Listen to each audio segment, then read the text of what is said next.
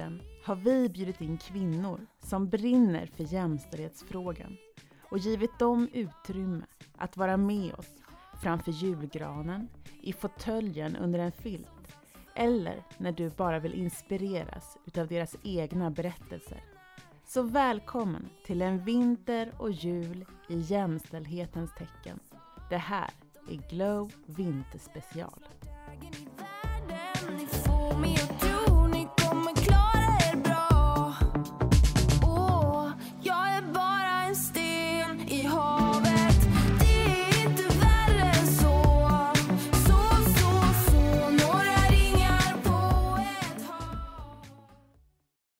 Visste ni att det i en brittisk studie år 2013 visade sig att ett barn ställer 390 frågor om dagen? Jag undrar varför vi slutar med det när vi blir vuxna. När slutar vi ställa oss frågan varför för att förstå vår omvärld? Jag har nämligen svårt att tro att vi blir för gamla för att utmana våra egna perspektiv och försöka förstå andras.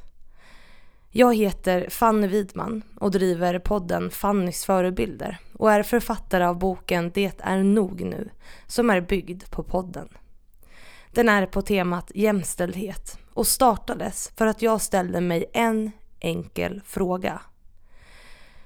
Jag var så frustrerad över att ständigt känna att jag behövde anpassa mig för att bli tagen på allvar eller inte bli utsatt för sexism. En chef uppmanade mig att bli mer business och sa att jag inte kunde vara mig själv om jag ville bli tagen på allvar.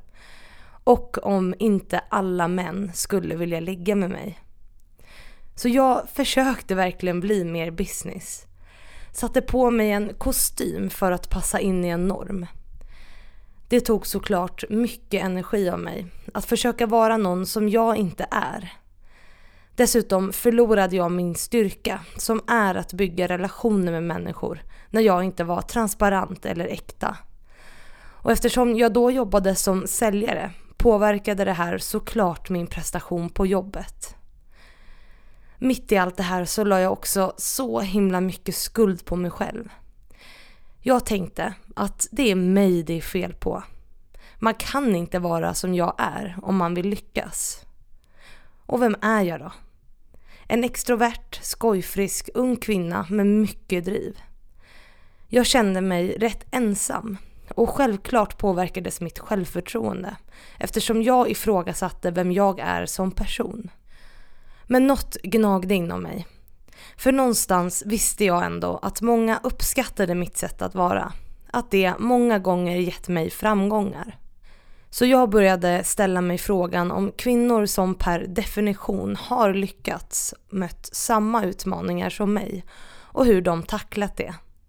För jag ville lära mig att navigera så att jag också kunde göra karriär. Det här var min enkla fråga. En enkel fråga som skulle öppna en helt ny värld för mig. När jag startade min podd så hade jag egentligen inget större intresse för jämställdhet. Jag ville veta hur jag kunde göra karriär. Min plan var nämligen att jag skulle bli VD eller marknadschef någonstans och tjäna massor med pengar. Jag ville veta hur jag kunde ta mig dit och tänkte att jag kunde spela in det och släppa det som en podd. För jag tänkte att det kanske fanns fler kvinnor som ville ha svar på samma fråga som mig. Det var det.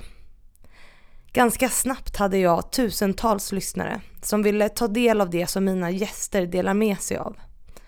Tusentals kvinnor som kände igen sig, som började följa mig på sociala medier. Tusentals kvinnor som öppnade upp sig för mig och berättade om sina erfarenheter. Jag var inte beredd på det. Jag blev faktiskt lite tagen på sängen av all respons jag fick. Ganska snabbt kom jag till insikt om att jag inte var ensam om de utmaningar jag mötte. Det var inte bara mina följare, utan även mina gäster som kunde relatera till den problematik jag beskrev. Ganska snabbt insåg jag också att min röst blev en som talade för många. En röst som behövs. Många beskriver mig som modig, som vågar prata, Men för mig har det blivit en självklarhet.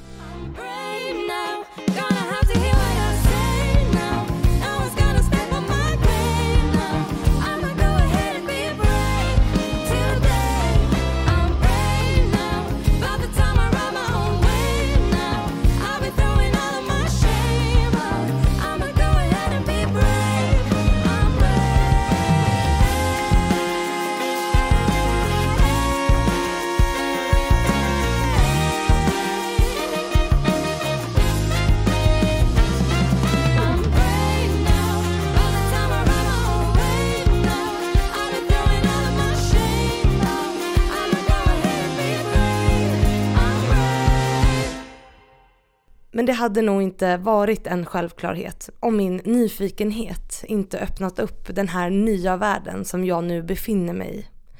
Om jag inte vågat ställa frågor. Jag började som sagt med en enkel sån och genom att ställa den så blev det bara fler och fler. Och fler och fler frågor vidgade min världsbild mer och mer. Mina ögon öppnades för ett problem som är mycket större än vad jag trodde från början.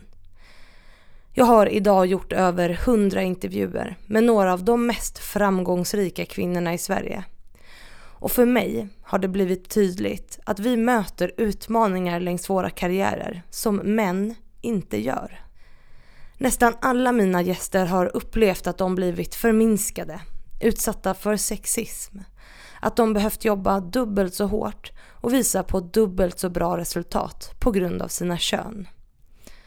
Alla som lyssnar på det här kanske inte känner igen sig. Alla kan kanske inte relatera till det. Men jag har bevisat att det händer tillräckligt många, tillräckligt ofta för att vi måste prata om det. För tyvärr är det ju faktiskt så att många av oss fortfarande ser en man framför oss när vi föreställer oss en ledare undermedvetet. Det här gör såklart att vi tillskriver en ledare flera olika egenskaper som vi också tillskriver män. Om vi förväntar oss att en ledare beter sig som vi förväntar oss att en man ska göra så blir det såklart svårare för kvinnor i ledande positioner att vara rätt.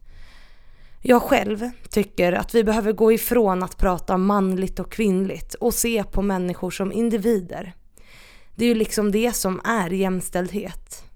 Men där är vi inte idag. Och ibland kan det vara nyttigt att dra strukturerna till sin spets och säga att män gör si eller kvinnor gör så. Bara för att synliggöra dem. Vi måste se och bli medvetna om att vi tillskriver människor olika egenskaper på grund av vilket kön man har och även få insikt om vad det ger för konsekvenser. Jag brukar använda studien VD Hans och VD Hanna som gjordes på Marknadshögskolan i Norge som ett exempel på det här. Det man gjorde där, det var att man tog en grupp studenter och så delade man upp den i två. Och så beskrev man en karriärist för de här studenterna. En karriärist med exakt samma drag, en som gjorde samma val. Ja, det var samma person man fick höra om. Den enda skillnaden var att den ena gruppen hörde om Hans och den andra om Hanna. Och sen fick man bedöma de här två personerna utifrån lite olika parametrar. Det som blev tydligt efter den här studien, det var att Hans såg man som en bra ledare. Man ville ha honom som chef och mentor och man ville också ta en öl med honom. Vilket vi vet är viktigt när det kommer till att göra affärer. Hanna däremot, henne såg man som bossig i negativ bemärkelse. Hon var en dålig förebild och också en dålig förälder. Det som den här studien visar tydligt är att oavsett om vi beter oss på exakt samma sätt och gör samma val i livet så kommer vi bedömas olika på grund av våra kön. Och har ni tänkt på att vi ändå ofta lägger ansvaret på kvinnorna att hantera det här? En av mina gäster berättade om en man i hennes ledningsgrupp som behandlade henne illa med alla härskartekniker som finns. När hon tog upp det här med HR så skickades hon på en kurs i att hantera härskartekniker. Istället för att man upplyste den faktiska mannen om hans beteende och vilka effekter det hade. Och det är ju här det blir så skevt. Är det inte bättre att sopa trappan uppifrån?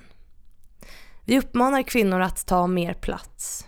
Om du bara tog för dig lite mer eller du behöver skaffa lite mer skinn på näsan. Det är sådana floskler vi slänger oss med.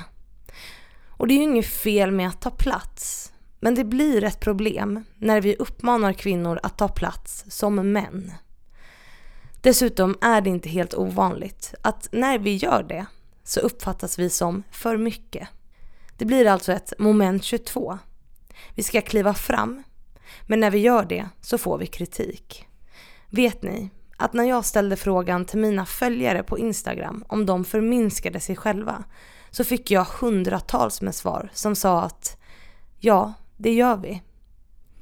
Jag satt hemma med tårar i ögonen och läste kommentarer om att man skriver lappar till sig själv på möten om att man ska vara tyst. Eller att man medvetet väljer att inte uttala sig i vissa frågor. När jag frågade varför de gjorde det så svarade de att det var för att de inte ville möta den typ av kritik som jag precis beskrev. Det här är ju förödande för alla. Tänk hur mycket kompetens vi går miste om. Hur många idéer som vi aldrig får höra. Hur tror ni att det påverkar samhället i stort?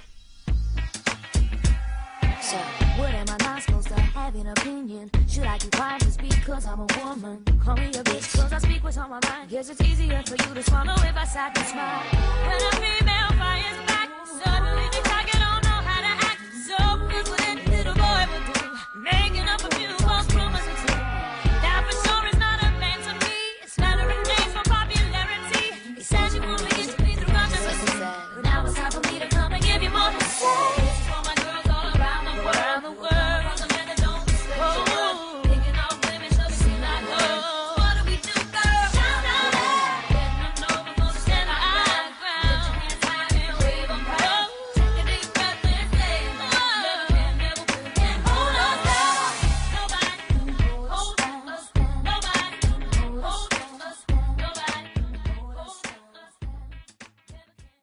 Nu låter det kanske som att jag klär på mig en offerkofta.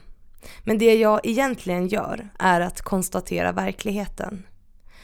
Mitt mål i det jag gör har alltid varit lösningsfokuserat. Att belysa problemen för att kunna prata om hur vi kan lösa dem.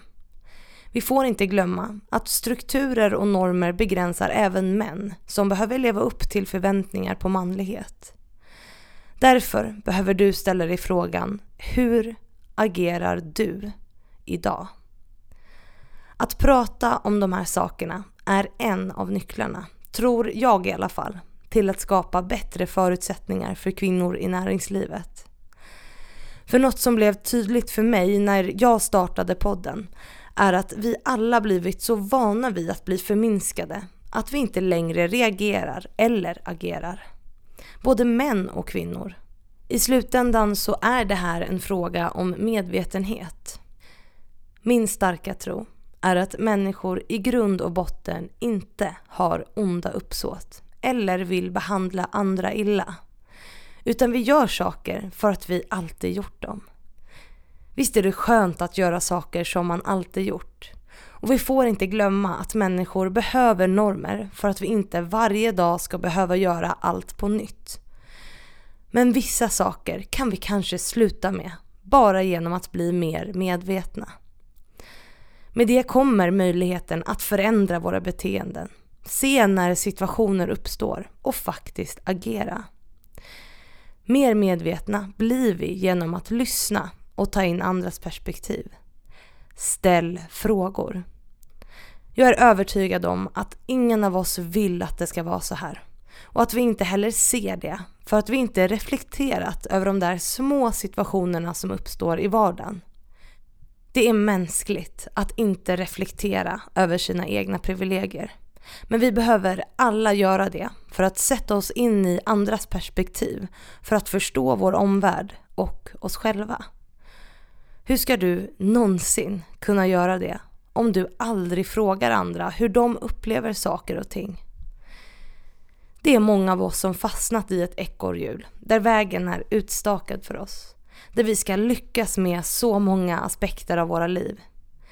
Vi ska göra fantastiska karriärer, vi ska träna, Vi ska ha perfekta hem och tjäna så mycket pengar som möjligt. Vi är alla i dagens samhälle fostrade att vara rätt så egocentrerade. Vi ställer oss ofta frågor som vad kan jag tjäna på det här? Min åsikt är att det begränsar oss så himla mycket. Jag själv var fast i ett mönster där jag jagade titlar och pengar för att jag trodde att det var vad som förväntades av mig. Det var viktigare för mig hur andra såg på mig än att jag gjorde det jag själv brinner för. Men genom att lyssna på andra och få in nya perspektiv så blev jag också tryggare i mig själv.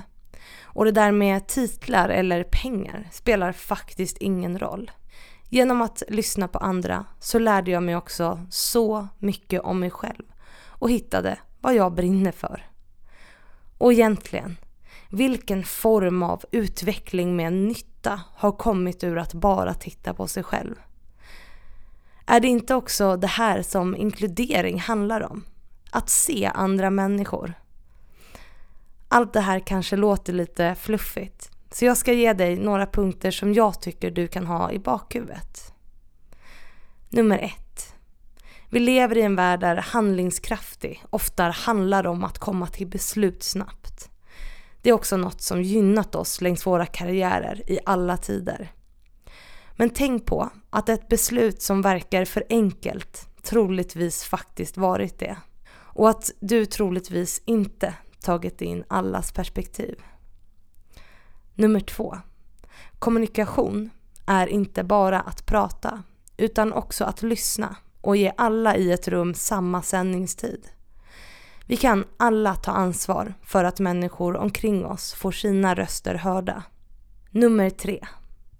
Nästa gång någon inte håller med dig, ta det inte som en provokation utan se det som en möjlighet att lära dig något nytt. Chansen att förstå någon annans perspektiv på saker och ting. Nummer fyra, och sist men inte minst, var nyfiken. Du behöver kanske inte ställa 390 frågor om dagen som ett barn gör. Men börja odla din nyfikenhet med några stycken om dagen. Jag lovar dig att när du gör det så kommer du bara vilja lära dig mer och mer och mer. Jämställdhet och mångfald i stort är något som kommer gynna oss alla. Det kräver att vi blir mer inkluderande. Och glöm inte att en förändring börjar med dig. För att avrunda vill jag säga så här. Det handlar inte om att män är idioter och att kvinnor är offer utan om att strukturer och förutfattade meningar om manligt och kvinnligt påverkar oss alla negativt. Därför behöver vi alla ha modet att bryta normer, stå upp för våra värderingar och alltid agera.